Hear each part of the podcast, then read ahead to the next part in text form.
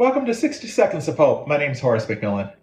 Our quote I well remember them, and my soul is downcast within me.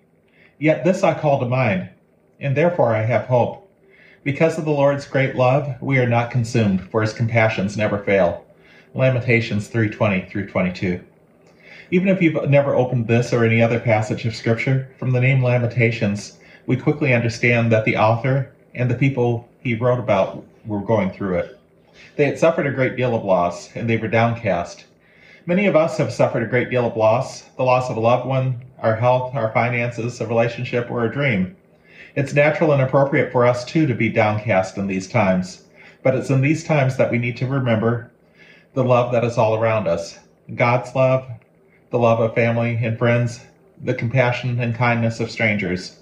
When we place our hope in the love that is all around us, we are sustained and not consumed. Peace be with you.